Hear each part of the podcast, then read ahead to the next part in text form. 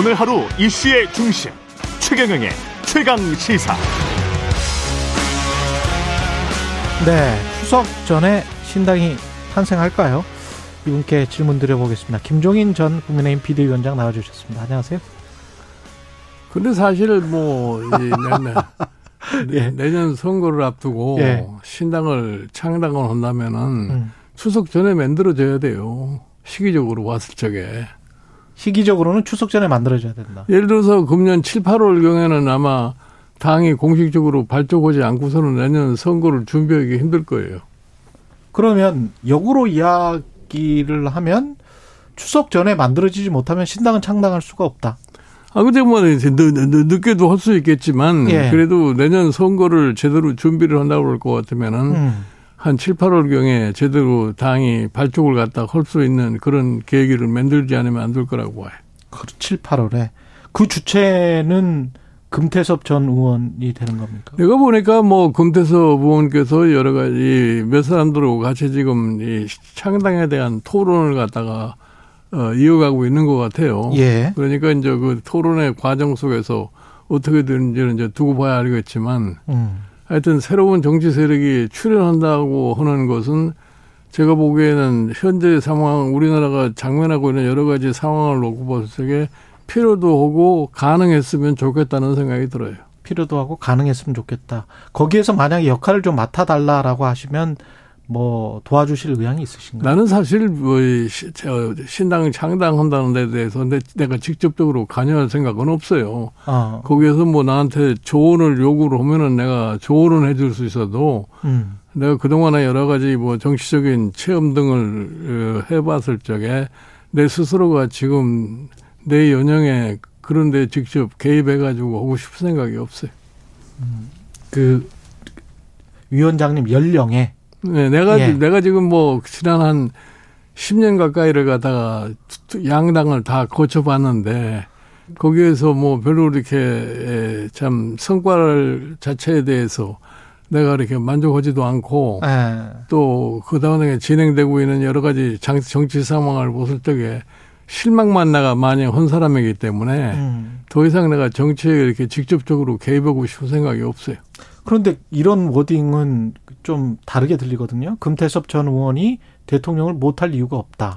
네, 그거는 예. 사실은 네. 우리나라의 대통령 되는 사람이 뭐 특정 사람이 미리서부터 정해져 있는 건 아니잖아요. 예, 그렇죠. 그러니까 이제 금태섭 의원 같은 경우에도 당을 만드는 과정 속에서 그 사람의 정치력이 나타나게 음. 될 테니까 그것을 국민이 받아들인다고 할 것 같으면 그 사람이라고 해서 못할 바는 없다, 없지 않느냐 하는 그런 취지에서 얘기를 한 거죠. 일반적인 이야기다. 예. 예. 윤석열 전 대통령 윤석열 전 대통령 현직 대통령이죠. 윤석열 대통령이 전에 대선 후보였을 때 무슨 별의 순간 이야기했지 않습니까? 그거는 대통령 후보 때 다릅니까? 그런 얘기를 하는 예. 게 아니라 내가 윤석열 대, 저, 저, 지금 현 대통령이 검찰총장, 검찰총장 시절에 그렇습니다. 참. 한동안 예. 추미애 법무장관하고 예. 한참 다투고 했을 적에 예. 그 당시에 그당 윤석열 검찰총장의 행동을 봤을 적에 저 사람이 아마 도 지금 그 당시에 보수 진영에 전혀 대통령 후보감이 보이지 않는 그런 때였기 때문에 예. 저 사람이 저희 보수 진영이 대통령 후보가 될 수도 있겠다 해서 내가 별의 순간이 오는 것 같다. 네, 그렇게 음. 얘기를 한 겁니다. 정치적 현실을 봤을 때 그렇게 말씀을 하신 거고 네. 지금 뽑아놓고 보니 어떻습니까? 잘하고 있습니까?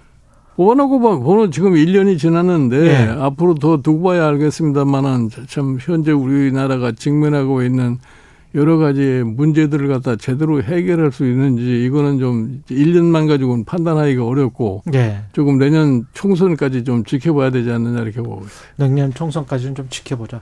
지금 여야의 상황을 하나씩 좀 이야기를 좀 들어봐야 될 것 같은데 여당도 일단 설화 지지율 침체 정황 리스크 야당도 돈봉투 의혹, 당대표의 사법 리스크 어느 쪽이 더 심각합니까? 엎치락 뒤치락 하고 있습니다. 근데 사실은 뭐 네. 심각하기로 따져볼 것 같으면 별로 음. 이렇게 구분하기가 힘들어요.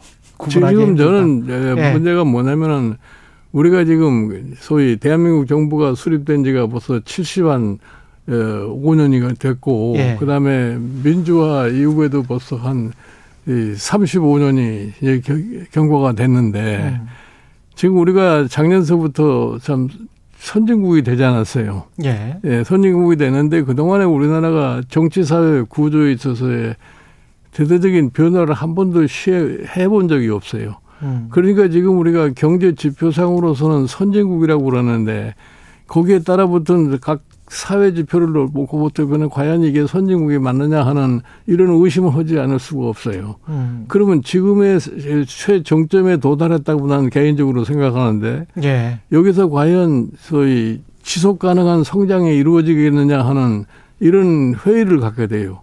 최정점에 그, 도달했으면 내리막길밖에 없네요. 예? 최정점에 도달했으면 내리막길밖에 없네. 아니 그러니까 그, 그 최정점에 도달한 걸 그걸 지속 가능하게 끌고 가야 되는 끌고 그러한 여, 여건이 만들어졌는데 예. 각종 사회 지표를 보고 같으면 그게 안 되기가 힘들 것 같은 생각이에요. 예를 들어서 우리가 지금 출생률이 0,78이라고 작년에 그렇죠. 나오지 않았습니까? 예. 그리고 뭐 일반 국민들이 참 삶이 어렵고 실망이 돼가지고서 자살률을 따져볼 것 같으면은 세계 평균의 배가 넘는 자살률을 보이고 있어요. 음. 그리고 또 저희 노령의 빈곤층 빈곤율도 보면 굉장히 소위 높은 빈곤율을 갖다 가지고 있고 음.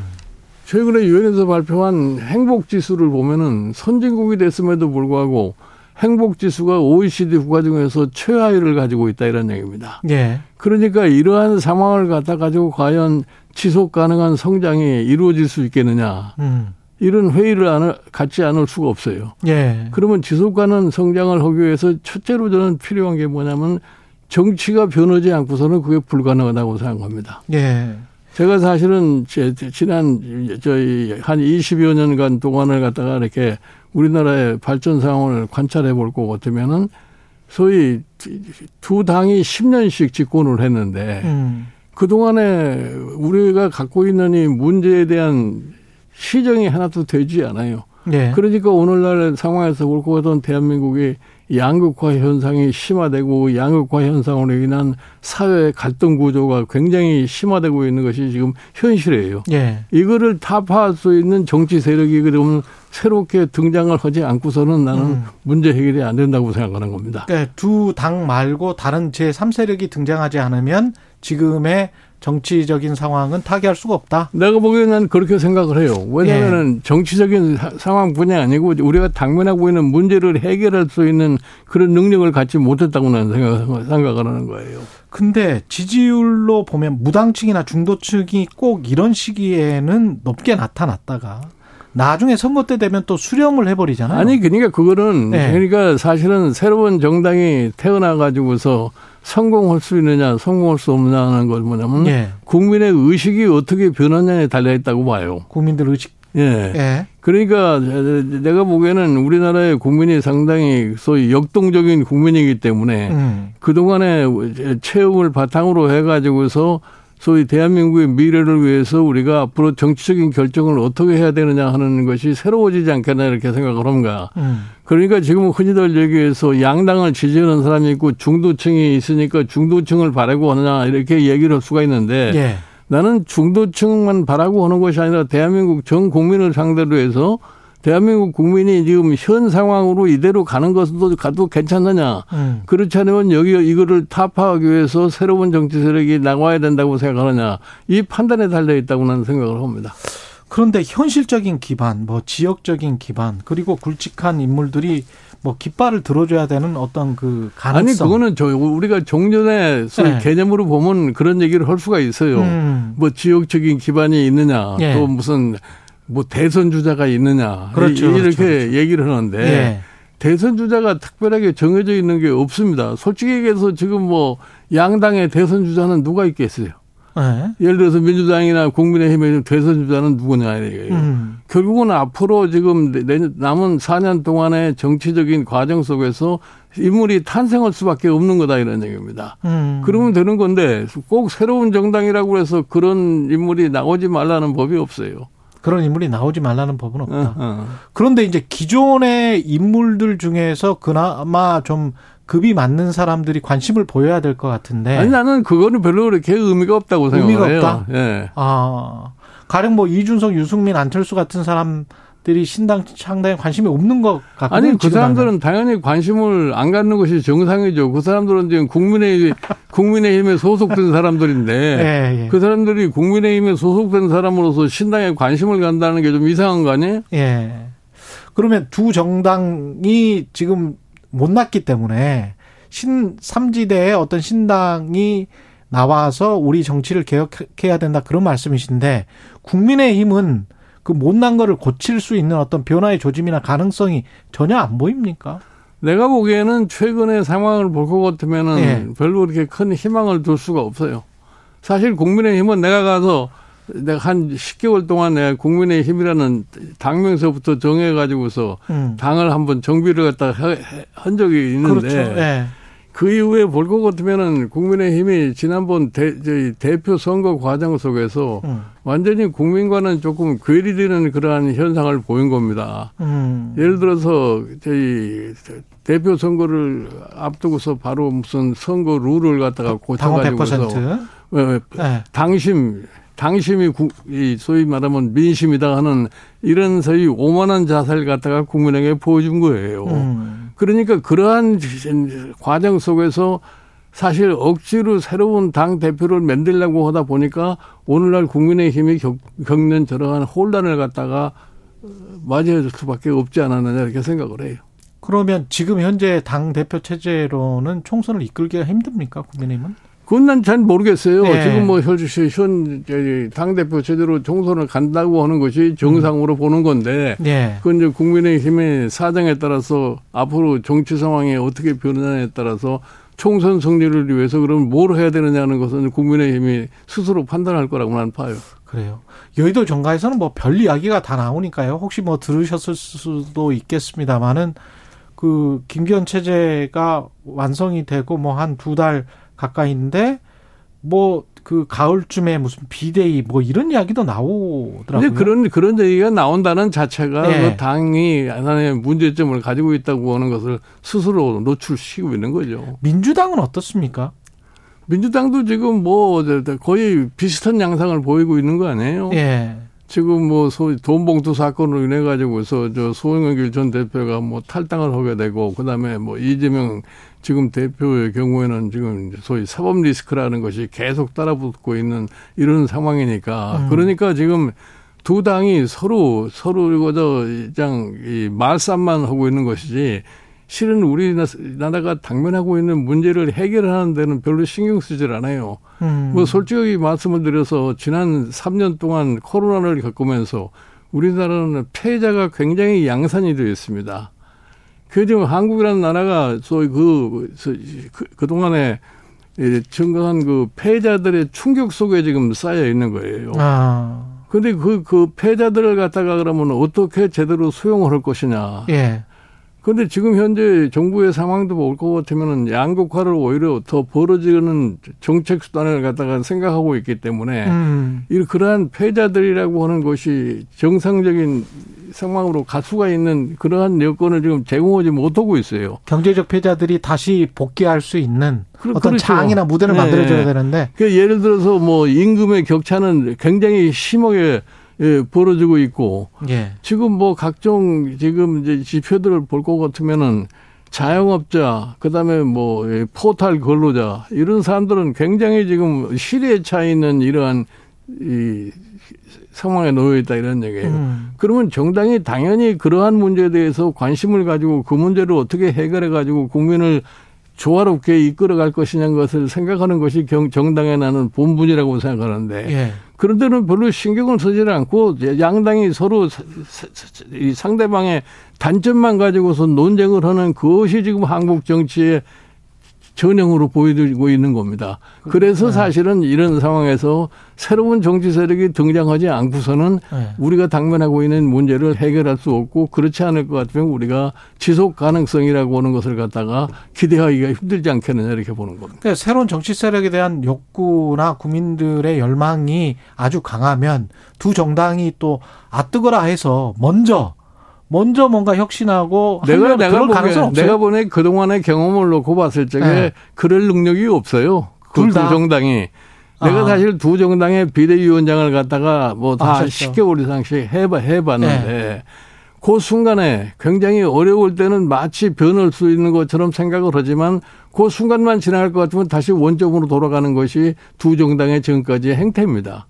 그러니까 이유는 뭡니까? 기득권 때문에 그렇습니까? 뭐 기득권 보호, 기득권 보호를 네. 주로 하는 사람들이죠. 음. 그러니까 솔직히 얘기해서 우리가 흔히 얘기해서 보수정당, 진보정당 이렇게 얘기를 하는데 네. 보수정당 때와 진보정당 때와 우리 경제사회 구조의 변화가 있는, 있어 본 적이 없어요. 예. 그러니까 항상 똑같은 문제가 계속해서 지속되고 있는 겁니다. 당장의 정치적 현실로 보면 민주당도 비대위 이, 이 이야기가 안 나올 수가 없을 것 같은데 어떻게 보세요? 그건 모르겠어요. 그, 그 네. 사람들은 저, 그 양당이 자기네들이 처한 상황에 따라서 네. 앞으로 그거를 타개하기 위해서 뭐 어떤 방법을 쓰느냐는 것은 그 당 자체의 문제이기 때문에 네. 제3자로서 그 얘기를 갖다 할 수가 없는 거죠. 대통령 이야기나 국빈반문 이야기 좀 있다 하고요. 그 신당이 만약에 탄생이 돼서 뭔가 인물들을 잘 조합하면 수도권 뭐 30석 뭐 이런 거 가능 하라 하리라고 보십니까? 나는 사실은 뭐 그 금태섭 의원이 지난번 토론회에서 예. 뭐 수도권 30석 정도를 갖다가 얘기를 갖다가 했는데 예. 실질적으로 수도권에 지금 121석이 수도권입니다. 음. 저 의석 의석 숫자로 볼거 같으면 예. 그런데 지금 국민의힘이 17석 나머지가 전부 다 민주당에 가 있어요. 예. 그러면 사실은 국민의힘이나 지금 민주당의 후보들을 놓고 봤을 적에 새로 출발하는 정당이 사실 좀 참신하고 좀 능력이 있다고 하는 이런 후보자를 냈을 경우에 뭐 그런 30석 아니라 30쪽 이 넘는 숫자도 난 당선이 가능할 수 있다고 봐요. 30억 그런데 그거는 단, 그 전제 조건이 뭐냐면은 예. 일반 국민 특히 유권자들이 음. 사실은 이 정치 상황에 대한 어떠한 판단을 하고 국민 스스로가 지금 우리나라가 당면하고 있는 문제를 해결해서 어떻게 해야 되겠다고 하는 그런 각성이 전제가 되지 않고서는 그건 음. 성립할 수가 없는 얘기예요. 예. 그리고 오늘 밤에 한미 정상회담이 열리는데 확장 억제와 관련된 별도 문건을 발표할 것 같습니다. 예. 이거는 우리한테 일단 좋은 일인가요? 어떻게 보십니까? 아, 뭐 당연히 뭐 우리한테 그야 저 유리한 일이라고 난 볼 수가 있어요. 예. 음. 근데 이게 자, 자꾸 이게 기, 기존에 이제 재래전에 관해서는 미국이 자연적으로 뭐 상호 방위 조약에 의해서 개입을 하게 돼 있잖아요. 주한미군도 네. 있고. 근데 결국은 이제 핵 확장 억제 전략을 말하는 것 같은데 그렇게 해서 이제 국민들이 안심을 하는 거는 좋은 일이기는 합니다만 그럼에도 불구하고 자꾸 평화 쪽으로 가는 게 아니고 우리가 일단 공격하기만 하면 어떻게 할 거야? 아니, 이렇게 미국, 가는 게 예, 미국의 기본 입장은 예. 한반도 비핵화라는 것이 미국의 기본 입장 아니에요. 예. 예. 미국의 기본 입장인데 북한이 자꾸 먼저 핵을 가지고서 남쪽을 위협을 하니까 남 우리 입장에서 봤을 적에는 음. 북한의 핵 위협에 대해서 우리 국민을 안심시키기 위해서 어떻게 해야 되느냐. 음. 그러니까 옛날에 사실은 이 1991년 그 당시에 부시 대통령이 비핵화 선언을 하기 전까지는 우리나라의 미국의 전략 핵이 주둔하고 있었단 말이에요. 예. 이제 그다음에 그 사람들이 이제 철수를 했는데 음. 지금 북한이 자꾸 이 핵을 가지고 위협을 하니까 그러면 다시 전략 핵무기가 한국에 와야 되느냐 안 해야 되느냐는 음. 이런 것도 논의의 대상이 될 수가 있잖아요. 그런데 예. 미국의 입장에서는 한반도 비핵화라고 하는 것을 전제를 하고 있기 때문에 여기에 다시 전략 핵무기를 갖다 갖다 놓는다고 하는 것은 당분간 기대하기 어려울 거예요. 예. 그러나 이제 동맹국으로서의 한국을 갖다 보다 안심시키기 위해서 음. 미국으로서의 적절한 조치를 취한다 하는 것이 음. 핵 확장 억제 정책이라고는 형태를 갖다 가지고서 아마 성명서를 갖다 내지 않겠느냐 이렇게 보는 겁니다. 근데 그렇게 해서 미국이 원하는 게 분명히 있을 거란 말이죠. 반대 급부 같은 게. 근데 그게 우크라이나랄지 중국을 지금 미국이 향하고 있기 때문에 그게 우리가 좀 말려버리면 우리 국익에 크게 해가 될 수 있지 않냐 그런 우려는 있습니다. 아니 그러니까 네. 우리가 미국과는 참 뗄 수 없는 운명적인 음. 이 동맹 관계를 갖다 가지고 그렇죠. 있잖아요. 예. 그러나 지금 세계 정세가 굉장히 유동적으로 변하고 있는 상황에서 음. 대통령으로서는 우리 국익을 위해서 어떻게 처신을 해야 된다는 분명한 태도가 나는 전제가 돼야 된다고 생각을 해요. 음. 그러니까 지금 보면은 에, 우리가 지난 92년, 90년 이후서부터 소위 북방정책이라고 해가지고서 그랬죠. 중국과의 수교, 소련과의 수교 이런 등등을 갖다 네. 해가지고서 네. 그동안에 우리가 소위 경제적인 지형을 많이 넓혔단 말이에요. 음. 그것이 오늘날 우리 경제를 빨리 선진국으로 이끄는 그러한 역할도 했어요. 예. 그럼 여기에서 그것에 대한 어떠한 이 부정적인 영향을 갖다 미치는 결정을 했을 적에 그게 앞으로 한국의 발전에 어떠한 영향을 미친다고 하는 거는 대통령 스스로가 제대로 판단을 하려고 나는 생각을 한 겁니다. 근데 이게 악마는 디테일에 숨어 있다고 글로벌 포괄적 전략 동맹을 한미가 추구를 하면 음. 이거는 다른 말로 보면 우리가 지역적 regional 그리고 그 한정적으로 북한에 관해서 우리는 대응을 하는 거였는데 네, 네. 글로벌이면 인도 태평양 네. 뭐 포괄적이면 다른 모든 뭐 우크라이나랄지 뭐 이런 것들이 아니, 전략으로 그러니까, 동맹을 아유, 한다는 건 우리가 다 이게 개입하게 되는 그런 거 아니에요? 그러니까 우리나라도 네. 우리네 우리의 역량이 과연 네. 어디까지 미칠 수 있을 것인가. 그렇죠. 그러니까 소위 네. 가능성과 불가능성에 대한 한계를 갖다가 우리가 분명히 한계가 어디 있는가를 갖다가 우리가 분명히 알고서 대처를 해야 할 필요가 있다고 나는 봐요. 우리의 한계는 분명히 네. 알아야 된다. 예. 대통령의 일본에 관한 스탠스도 좀 궁금한데요. 일, 이런 워싱턴 포스트와 인터뷰에서 그러니까 저는 뭐 받아들일 수 없다 그런 생각을 100년 전에 일어난 일 때문에 일본이 무릎을 꿇고 용서를 구해야 한다는 그 생각은 받아들일 수 없다 이렇게 지금 발언을 해버렸거든요. 아니 나는 그 얘기를 왜 네. 했는지 이해가 가질 않아요. 나는 그건 이제 대통령으로서 네. 불필요한 발언을 갖다가 하지 않았나 이렇게 생각을 합니다. 불필요한 발언을 했다. 네. 우크라이나는 미국이 강력하게 원하고 있는 것 같은데 저 포탄이나 뭐 이런 거 본인들이 1년치 거의 재고본을 다 쓴 것 같기도 하고 그래서 이 이거를 해줘야 되는 겁니까? 어떻게 해야 되는 겁니까? 그러니까 지금 그게 네. 지금 미국도 사실은 실질적으로 고민을 하고 있는 거예요. 네. 우크라이나 네. 사태로. 네. 자기 자체 능력으로다가 우크라이나를 지원하는 것도 는 한계에 있기 때문에. 그렇죠. 일반 동맹국들을 갖다 거기에 자꾸 끌어들이려고 하는 그런 성향을 갖다 보이고 있는데 공화당도 계속 반대를 하잖아요, 사실은. 네? 돈, 돈, 너무 많이 쓴다고 네, 공화당도 반대를 하잖아요. 예. 그러니까 그거를 저희 지금 앞으로 우크라이나 전쟁이 어떻게 전개될 거라는 건 지금 속단하기가 어려운데 예. 저게 그냥 오래 끌고 갈 수 있겠느냐 하는 것에 대해서는 상당히 우리 생각해 볼 필요가 있어요. 아, 그러니까 우리가 이제 그런 있겠네요. 과정에 예. 우리가 좀 너무나 성급하게 끼어, 끼어들은 것이 우리 국익을 위해서 좋을 것이냐 나쁠 것이냐 이 판단을 제대로 하지 않으면 안 될 거라고 는 봐요. 그리고 경제적인 문제가 중국이랑 많이 우리가 얽혀 있는 상황이기 때문에 대만 이슈가 계속 불거지고 뭐 심지어는 2027년 뭐 이런 이야기를 하지 않습니까? 어떻게 보십니까? 이 여기에 관한 스탠스는 어떻게 해야 됩니까? 아니 내가 보기에는 예. 사실은 자꾸 그 대만 우크라이나 사태와 결부시켜서 대만 사태를 자꾸 이렇게 얘기를 많이 하고 대만에서 마치 큰 크게 전쟁이 일어날 것 같이 생각이 지금 얘기들을 하고 있는데 예. 내가 보기에 시진핑이라는 저희 중국의 지금 지도자도 음. 그렇게 무모한 짓은 나는 그렇게 쉽게 하지 않으려고 그러는 생각을 하는 겁니다. 그러니까 거기에 대만 음. 문제에 대해서 우리가 깊이 그렇게 인볼브할 필요가 나는 없다고 봐요. 대만 문제에 대해서 깊이 음, 음. 인발부할 필요는 없다. 예. 그러면 이번 한미 정상회담에서 당장 오늘 밤인데요. 어떤 어떤 거를 이뤄내 반도체 뭐 IRA 여러 가지 경제적인 문제도 있습니다만 그러니까 뭐 네. 이번에 정상회담이라는 것이 지금 국빈 방문 정상회담 아니에요. 예. 국빈방문이죠. 그러니까 각종 의조지나 이런 절차는 굉장히 뭐좀 호의적으로 할 거라고 나는 게 생각을 해요. 예, 미국은 그러나 이제 미국에서 그와 같은 것을 해줌으로 인해서 자기네가 필요한 요구 사항을 얼마만큼 제시할 것이냐 하는 것을 우리가 상상을 해야 되는데 음. 그 점에 대해서는 대통령도 준비를 좀 철저하게 하지 않았겠느냐는 생각을 해요. 음. 항상 거의 정상회담에서 분위기보dom도 국익이라는 것을 먼저 생각을 하고서 임해야 되기 때문에 분위기보다 국익이다. 예, 그렇죠. 예. 분위기보다 국익이다.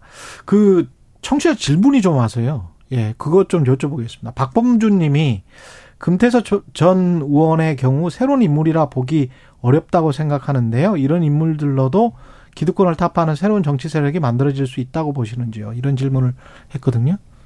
어디 김태수 의원? 예, 김태수 전 의원이 새로운 인물이냐? 응. 새로운 인물이 아닌 것 같다. 응. 이런 인물로도 기득권을 타파하는 새로운 정치 세력이 만들어질 수 있느냐? 한쪽에서는 그러니까 정치 평론가들은 그런 이야기도 하더라고요. 아, 니 그러니까 네. 이 정치 평론가들의 음. 얘기를 들어보면 음. 종전의 사고 방식대로 판단을 해요. 예. 그러니까 한국 정치의 소위 과거의 여러 가지 관행을 갖다 가지고서 미래를 얘기를 하기 때문에 음. 지금 얘기가 서로 맞지가 않는다는 생각을 해요.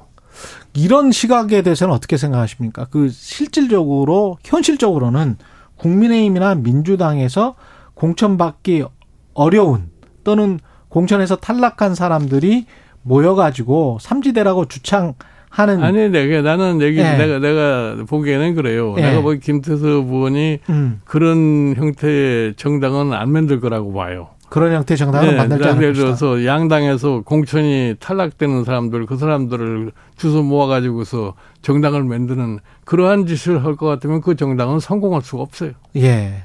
그리고 대통령과 관련해서는 평가를 좀 아끼셨는데 7462님이 윤석열 정부 출범 1년이 되어 갑니다. 5월 10일이 1년이죠. 솔직하게 점수를 준다면 몇 점 주시겠습니까? 이렇게 말씀하셨습니다. 나는 늘 얘기를 하지만 내가 예. 무슨 저 점수를 매기는 것보다도 일반 국민이 이미 다 점수를 매기고 있는 거 아니에요? 일반 국민이 매기고 있다. 어. 예. 사실 각종 여론조사를 볼 것 같으면 왜 여론조사가 그런 형태로 나오느냐 하는 것은 음. 국민 스스로가 이 정부에 대한 심판을 갖다가 하는 거라고 나는 봐요. 알겠습니다. 그리고 민주당 같은 경우에 이재명 체제로 총선까지 갈 수 있을지 비대위 구성 가능성에 관해서 다시 한번 여쭤볼게요. 아니 나는 그거는 네. 민주당 자체가 판단할 문제라고 생각하기 때문에 음. 과연 이재명 체제 가지고 총선까지 갈 거냐 안 거냐 그런 것은 이거 민주당 자체의 문제라고 생각하기 때문에 내가 뭐라고 거기에 답을 드리기가 힘들어요. 돈봉투 의혹 같은 경우는 자체적으로 뭐 특별 조사 기구를 꾸린다 뭐 어떻게 한다 이렇게 이야기는 하고 있습니다만은 근데 그것도 뭐 잘 될지 안 될지는 모르겠습니다. 아니, 그러니까 돈 봉투 문제라는 거는 네. 검찰이 수사에 의해서 해결돼야 할 사항 아니에요. 그럼 민주당은 끌려가는 수밖에 없습니까? 그 내내. 아, 그 당연히 그럴, 그럴 수밖에 없죠, 뭐 자체가. 아, 예. 그러면 그 안에 무슨 어떤 혁신을 하거나 국민들에게 마음을 얻기 위해서 할 수 있는 다른 방안 같은 게 없을까요? 내가 보기에는 특별한 방안이 없을 거예요. 그래요. 예, 예. 아 그러면 그 민주당은 검찰에 의해서 자주 우지될 가능성, 그 시간표에 따라서 끌러갈 가능성이 높네요. 아, 그럴 수밖에 없는 거죠. 예. 검찰에서 시작을 했으니까 검찰이 그걸 끝장을 내줄 수밖에 없는 거죠. 그럼 시간을 주체적으로 끌고 갈 수 있는 쪽은 역시 집권 여당인 국민의힘은 시간을 어, 주체적으로 좀 끌고 갈 수 있습니까? 만약 혁신이라는 측면에서는? 내가 보기에 특별한 혁신이 나올 거라고 난 기대하지 않아요. 국민의힘도? 네. 예. 알겠습니다. 5316님은 정치인들이 의미 없는 패싸움만 하는 것을 보며 불안하기만 했습니다. 이런 한국 정치의 발전을 위해서 조, 좋은 말씀 많이 해 주십시오. 이렇게 이야기를 하셨네요. 예, 시간이 다 돼서 선거구제 이야기를 다시 한번 여쭤봐야 되는데 그 말씀을 여쭤보지를 못했습니다. 예, 여기까지 듣겠습니다. 김종인 네. 전 국민의힘 비대위원장이었습니다. 고맙습니다. 네, 고맙습니다.